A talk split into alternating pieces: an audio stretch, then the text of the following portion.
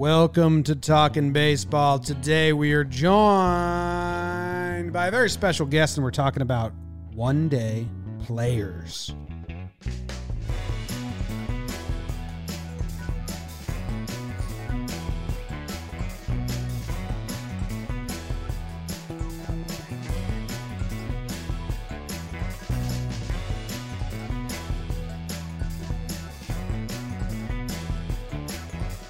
What's going on, everybody? Welcome back to Talking Baseball. Another episode, Friday episode. Our midday episode was on Tuesday this week because that article came out, but we are going to try and do three episodes a week now, and we're excited about that. We've been rolling out a lot of interviews with players. This is an interview with an author, but a fun and good conversation all the same. My name is Jomboy, and I'm joined as always by my best friend, Jake Storiale, producer BBD, also here with us. Jake, how are you doing?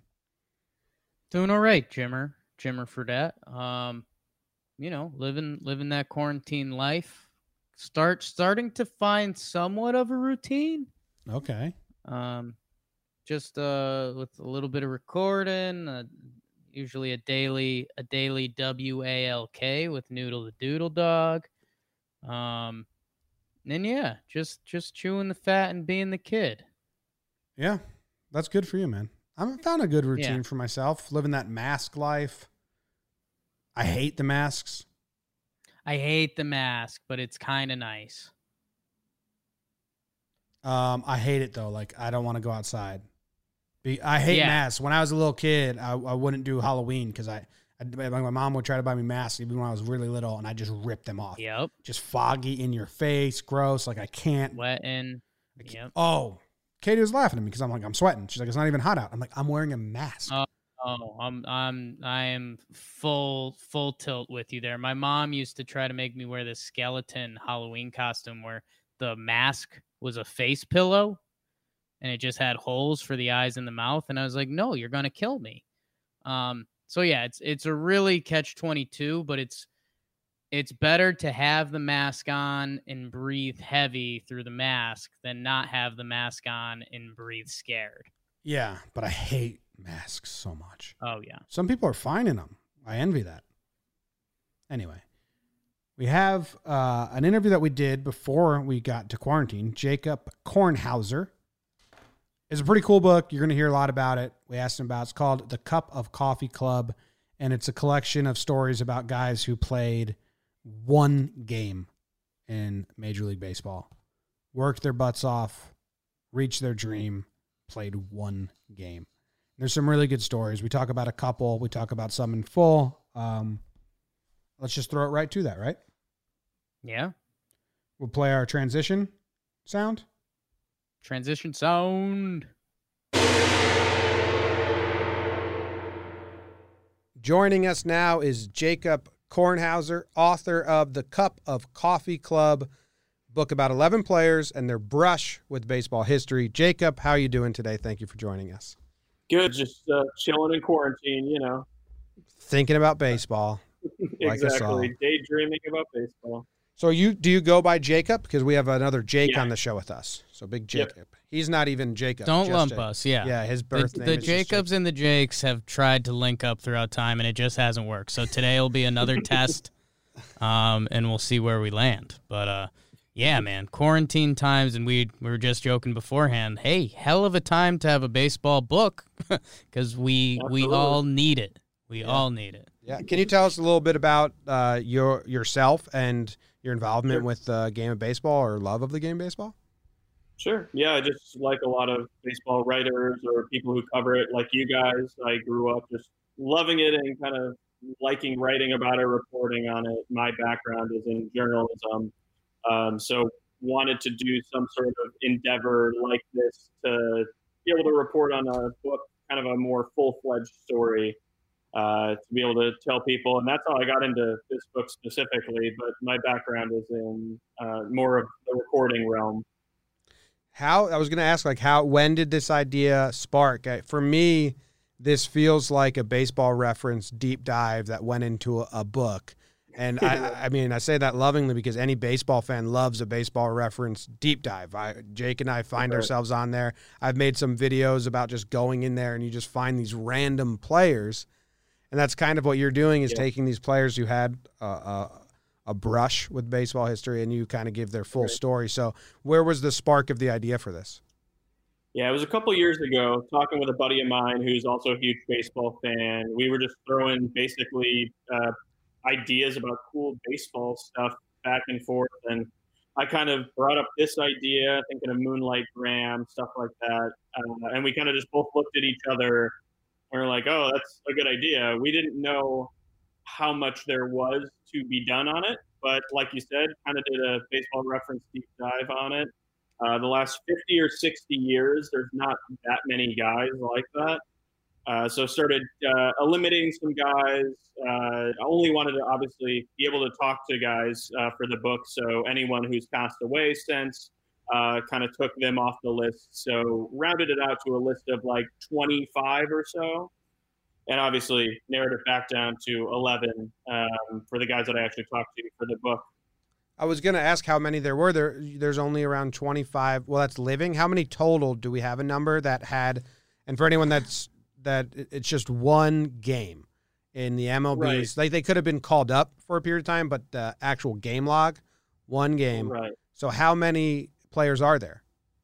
Yeah, so 25 was just the list that I had of Okay. like their story was interesting enough. Okay. They're alive to tell their story, stuff like that. Um, so in the last 50 years or so, there's only been about 150 or so. Before that, there were a lot more. So overall, there's roughly a thousand. Damn. Yeah, that's It- crazy. It's a crazy sport. And I, I know, you know, so you you've got what you don't realize yet is you have two demographics right here talking to you. Is Jimmy loves reading uh, and baseball. I don't read at all, so I will need your pitch on a non-reader on why I should do this. But uh, Jimmy was telling me before, he's like, "Man, this is emotional, all the stories and stuff, um, blah blah blah." For me, I said, yeah, obviously, because maybe the saddest thing I've seen on a baseball field, and luckily it's it's taken care of itself since, but uh, a prospect named Dustin Fowler, who's now in the A's, made his debut for the Yankees. And uh, Yankees had like a big rally in the first inning. He was left on deck. The next half inning, he's in the field and he slides into the wall. He like shattered both his knees or something. Shattered his kneecap at uh, Comiskey or whatever it's called. uh, uh, yeah, and I, for me, I was de- like, I had a couple buddies that crack cheeky jokes because that's what you do with your buddies, and I was like, "Yo, stop!" Like this, this dude's career. I mean, he could he could go down. He could be in the book, and he could be arguably the saddest story because he just missed his at bat. Like it, it could be Yeah, all over. Luckily, he's yeah. come back up and he's played for Oakland a little bit. he was leading off um, the next inning. So yeah, so I I, I don't know, man. Like, did uh, I'm getting emotional thinking about it. What um. That's not even why and it was um, do- why it's Do you track? Were you like tracking those stories? Like, did I say Dustin Fowler, and you're like, oh yeah, we had our eye on him. He was a big prospect for us, or how? How Then- did that work? Then he got another at bat. Damn it. get out of here. Yeah, kind of in just looking at some of these guys. I wasn't aware of their careers when they were playing. Um, the dates range from 1958 to 2008 in the book in terms of when they debuted.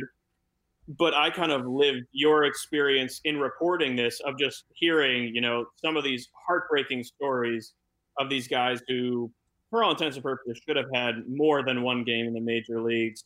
Um, but then on the flip side of it, there were a few of them that really had no business getting to the major leagues, Right. whether it be because there was a major injury or something else that should have prevented them and probably prevented thousands of other players from rising to the major leagues. And they did end up making it. Um, so there were two sides of the coin where there were some heartbreaking ones where guys should have had longer major league careers. But then the other side was there were plenty of guys who really didn't seem like they probably were going to make the majors. And so having that one game was really a blessing. I, I and for me, like you know, I haven't read every chapter, but I've I've read uh, a handful because I just wanted to get a feel of the book and and the players and the stories that we're telling that you told in this. And for me, when I told Jake it's emotional, I'm not even talking about the fact that they only got one at bat or one game in the majors. That that because for them, that's the high. That's the you know they reached the top of Mount Everest. You are telling human stories like the, I don't want to give too much away, but we'll have to talk about it a little bit. But like Banister's story, Jeff Banister, manager for the Texas Rangers, is incredible. And then the last one, uh, Tupman in 2008. Jake, like, all right, I told my producer this, and I know it's your story, but can you tell Jake and, and the, the listeners uh, the relationship him and his father? Because right. I cried while reading it, and it, it's nothing to do with the fact that this guy – you know only got one game in the majors or one plate appearance. It's just you're you're sharing human stories and i think that is the best thing because you're making the baseball player relatable and just letting right. people know how much is going on in their lives. So can you share yeah. the did you share the Tupman story with his dad if if, if you don't mind? Yeah yeah of course. And i appreciate that because that was kind of the goal of all of this was to make these guys relatable. You know the average fan feels like they could have been in their footsteps. Obviously, you know, it, it takes a decade or more of work to actually do it, but uh, to be relatable was was a big uh, goal of mine. But for Tupman, uh, his dad was like his biggest fan, one of the guys that really was, you know, always shaping his baseball upbringing. And so his dad would come to his minor league games and stuff as he was moving up um, and his dad ended up passing away, unfortunately, before he ended up making his major league debut. So from that point on, Matt would take a hat for his most recent call up, you know, whatever team that he got called up by, and he would go to his dad's grave and put the hat there.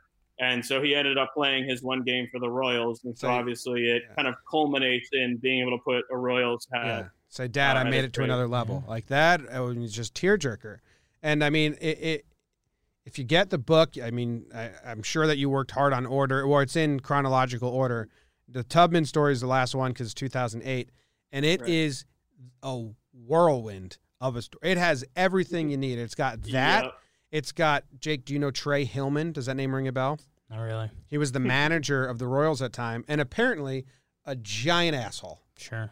And I'm sure in the unfiltered yeah, interview Matt's, that Matt's not a huge fan of Trey Hillman. he refused to play him. He was up for two weeks as a backup catcher, and they refused to give him the at bat. And the only way he got tell him the only way he got the at bat was because. Do you want to share this? Because this is amazing as well. Yeah, yeah. So he formed a relationship with a few guys um, playing in like winter leagues and stuff, and ended up actually getting uh, someone to basically. He he didn't incite this, but privately, they basically in a doubleheader, I think in Miami, had him fake heat stroke, so to speak, or say he was like getting symptoms of heat stroke, so that they would have to put Matt Tupman in. So they basically forced Hillman's hand uh, to have to play him. And it was like a day game after night game, and Hillman still refused to play him. Just a big time jerk. He's from Boston. He wants to go put on the Red Sox uniform because the next game is in Fenway, but Buck is coming back from paternity leave and he's going to back up catcher. He right. begs the manager, Hillman, just like let me travel with the team. Let me put the uniform on in Boston. They don't send him down until they arrive in Boston. Mm. And right before the game, Hillman tells him, actually, you're not dressing up and you can't even be in the dugout. Here's some tickets to the wives section. And Joy. he watched from the wives section. And his quote is, that's just kind of how the Royals operated back then. So now I hate yeah. the Royals. Sure. Hate them. yeah, it's it's just a crazy story. He's at Fenway because he, like you said, grew up in like New England, uh, big Red Sox fan, and then yeah, he's sitting with his best friend who was there to see him play at the stadium that they went to, you know, growing up to get to play. And I, I guess you know we've talked enough about Tupman's story that we can kind of give you know more tidbits about it. Is that that game that he was at was the day that Jon Lester threw a no hitter. Yeah. And so we watched from the stands. He could have been one of the guys that maybe broke it up, a pinch hit appearance late, but he was watching from the stands. He did get uh, a pinch hit appearance. He got a base hit. So a, a lot of the guys that you did write about were successful in their one outing, right? Yeah, yeah. I, I would say the majority of the guys in the book were pretty successful. Did anyone that you reached out to to talk about their one, you know, one game were they were they too still bitter or angry that they didn't even want to you know have the conversation with you and relive it all? No, I only had a couple tell me that they didn't want to be part of it, and they didn't necessarily say that it was because they were bitter. I'm sure it played into it. Um, Kevin Morgan, who was in the Mets front office, uh, he got back to me and basically said he had no interest in doing it. Um, and there were a couple other cases where I got in touch with relatives or, or other people related to them, and they said they didn't want to talk about it. But there was no one who overtly said, you know, I'm still mad about all this and, and don't want to talk to you. Yeah. Okay. That's good. A lot of them were like, look back at it fondly. And, it, you know, there's some stories that you shared that the players themselves were like, you know, I realized that this wasn't for me. You talk a lot about the mental fortitude it takes to actually grind through the minor leagues and make it. And, you know, some guys were like, man, like that wasn't worth it. and, uh, and other guys, you know, have this a very different look on like Tupman's walk up song was Boulevard of Broken Dreams because that's what he said the minor leagues was. So I all those all those tidbits you put in there, I, I, think it's fascinating, and and I was trying to I was having a conversation about the book with our producer here, and there was a pitcher for the Yankees last year. What was his name? Adonis Rosa. Adonis Rosa, yeah. Adonis Rosa, and he was never a prospect. He's never been on anyone's list, but somehow he got into a game and as Yankee fans and as sports fans, you kind of see that appearance and you're kind of like laughing, like, who the hell's this guy? Oh, yeah, remember Adonis Rosa? And I think that's fair. Like fans can have those thoughts, but what your book does, and and there's a you know a couple other books about minor league baseball, is like for Adonis Rosa, he probably cried before, probably cried after. His parents probably cried.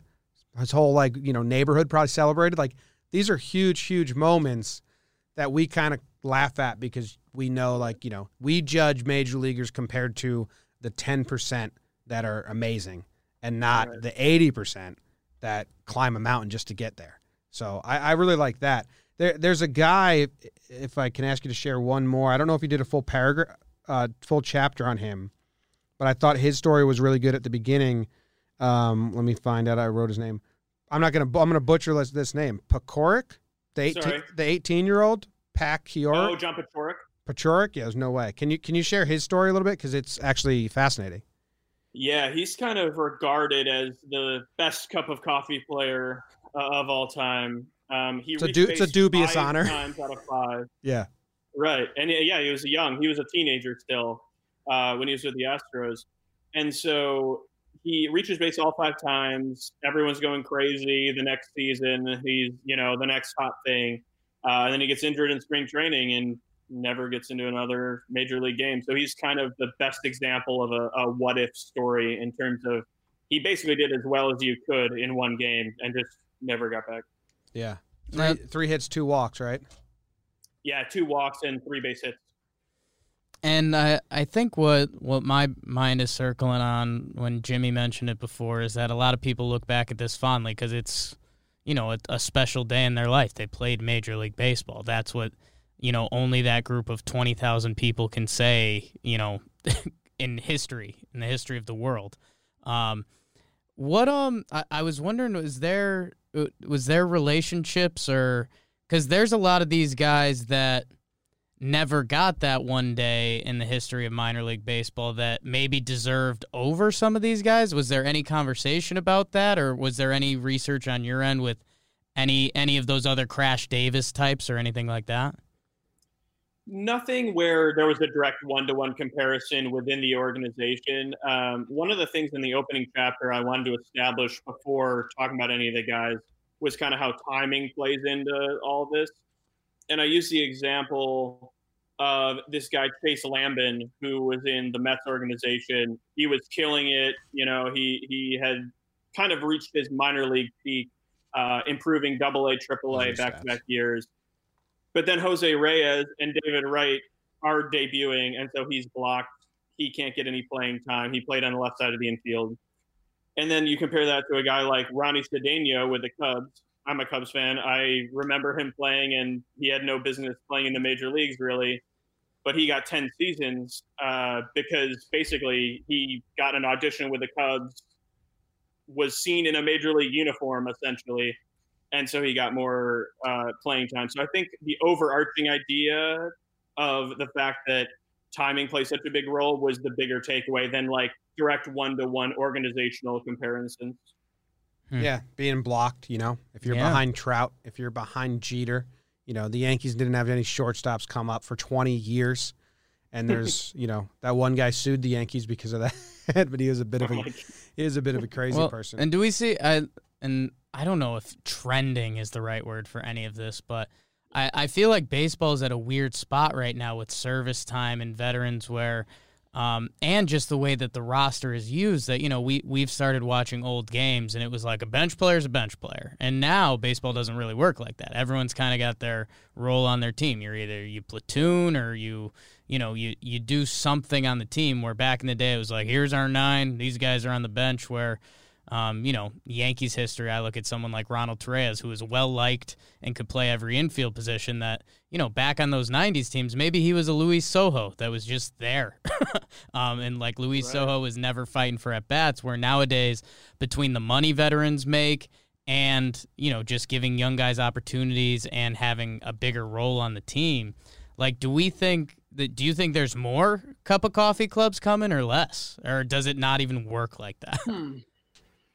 That's a good question. Thank you.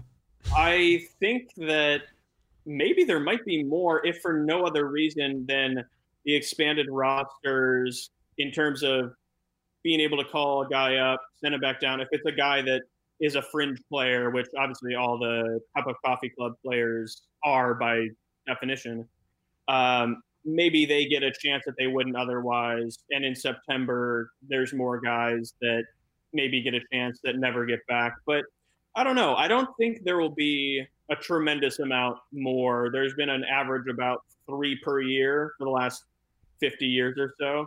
So I'd say it'd probably stay around that.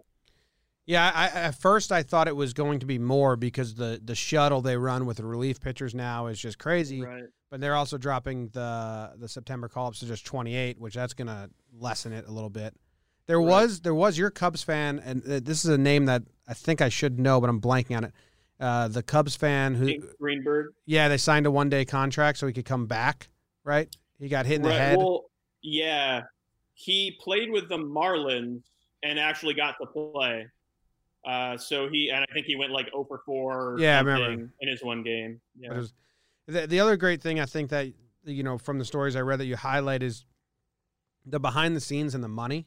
Like when Jeff Banister finally got called up, he signed his one day uh, contract for like ninety seven grand, and this was in Yeah. in eighty one or, or something like that. And uh, you just there's so much that goes into a call up besides just getting to pitch. You know, you think about you know, obviously you have your story and your day to day, and Banister showed up so early to the clubhouse that security had to let him in and, and all that. And the Banister story is insane, but I already kind of ruined a whole chapter for you or, or gave out the details of a whole chapter, so I won't go too deep into it. But I was like, holy smokes. I know the name, I didn't know all that. So go read Yeah. that one. His his story's crazy. Yeah. Is there anything you'd like to tell us about the book, or do you want Jimmy just to sneakily add his chapters? um, I think an interesting thing is kind of the last chapter, so to speak, that just has a lot of stories of guys who aren't around anymore, uh, but whose stories I thought were interesting enough and important enough uh, to add. You know, so there's one that's just kind of a comedy of errors of the 1912 Tigers, stemming from Ty Cobb getting suspended, and a bunch of replacement players having to play for the Tigers. Um, and then there's two World War II era guys, uh, one of whom pitched on one leg, and one of whom uh, was killed in action in World War II. And he was actually one of only two major league players uh, who was killed in World War II. Wow. So all three of those stories, they range in emotions. There's one like super uplifting story, one super kind of depressing but inspiring story, and then there's one, the Todd Cobb one, is just hilarious because it's it's just one of those old time baseball stories that you can't help laughing at while you're reading about it. is you got uh, baseball covered right there. is Eddie Gaedel considered a cup of coffee player? Do you guys uh, familiar? Yes, he yeah, He he's is? on the Yeah, website, yes. bro. Yeah. Okay. I'm a website guy. He There's a website. You got a website for the book? Sorry. There's a website for the book. Oh yeah, baseballcoffeeclub.com. It's basically just supplementary little snippet stories Okay. uh, of one game players. So basically, what you'd expect from like a normal little article, rather than kind of these long form stories. Do you want to share uh, like Eddie Gaedel's story? If there's a listener that doesn't know it, I feel like they need to know Sure. that story. Yeah, so uh, and I actually have the Bill Veeck uh, autobiography sitting on my shelf. Uh, and he was a crazy kind of pioneer uh, of promotions and different stuff. And so he wanted to run a promotion where he basically had a small person uh, back for the team. And so I guess there was this guy, Eddie Gaedel, who was sort of this performer. Uh, and he was, I believe, three foot eight, something along those lines. Three foot seven. And three short foot seven, short okay. kings represent. and uh, so yeah, they had him bat, and they made him number one eighth because of his size. Times and are of different. course, uh, he drew a walk. Um, and I believe that they outlawed him signing long term or something like that because they wanted him to just draw walks all the time. I don't know how they actually did that, but this was a long time ago.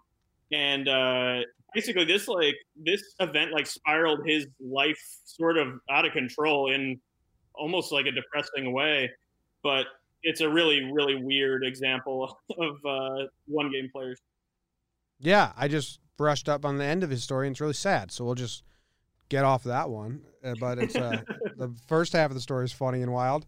I mean, Yes. I, I think it's I think it's a very interesting book. I'm a big fan of baseball and the minor league journey, so I'm enjoying reading it. And like I said, the it's actually the the all of the story before they get to the majors. That's the more interesting part for me because what you did is you found interesting stories and, and the path. So I think you did a really good job. I'm enjoying reading it. So uh, thanks for sending it over and uh, thank you for joining us. We appreciate it. Absolutely. what uh, Appreciate you having me on, guys. any Cubs takes this year? Jimmy's kind of high on the Cubs. Any Cubs takes? Yeah. Uh, well, when it was going to be a 162 game season, it was going to be fun to watch them win like 84, 85 games. Yep. So I don't know. The NL Central is not very good, but I think the Reds are probably the team to beat. They don't have much experience, but their roster is the best. Uh, so I'd put them as like a slight, slight favorite. That division in a shortened season is madness. It's Gonna be awesome. It's going to be chaos. Basically a roulette table. Oh, don't even. Cool. All right. Thank you, man. We appreciate it. Thank you, guys. All right. That was that. Thank Jacob for coming on. If you're interested in the book, pick it up. Tell him, uh, tell him you picked it up. Tell him you enjoyed the interview. I enjoyed the book a lot. I read more chapters since that interview. They're really they're like short little mini stories about players. Jeff Banister's story. We didn't do a deep dive in it because I kind of gave away that entire chapter for him, so I didn't want to give away another entire Yeah. Jeff Banister's story is amazing. I still have some more to read. I'm like doing it like one at a time, and then I go back to my other book. Uh, but they're really good. I mean, it's really interesting, and I gave it a lot of a lot of love during the interview, but it's good. Yeah. you, you basically read it now, Jake. it's it's tough because I'm not a reader. Um, it's it's not something I do. Um, but that that was kind of the angle I played, and I mean the one the one line that'll stick out, and if anyone ever references that book to me, it'll be I forget if it was Banister or if it was someone else who said someone asked them if it was worth it, and they were like, "It was worth it for me." Um, like it it probably wasn't worth it to ninety nine point ninety nine nine nine nine percent of the rest of the population but it's Yeah. worth it to me, and that Yeah. that shows a true baseball sicko. It is disgusting. All right. That ends this. We hope you have a great weekend. Hope quarantine life is treating you well.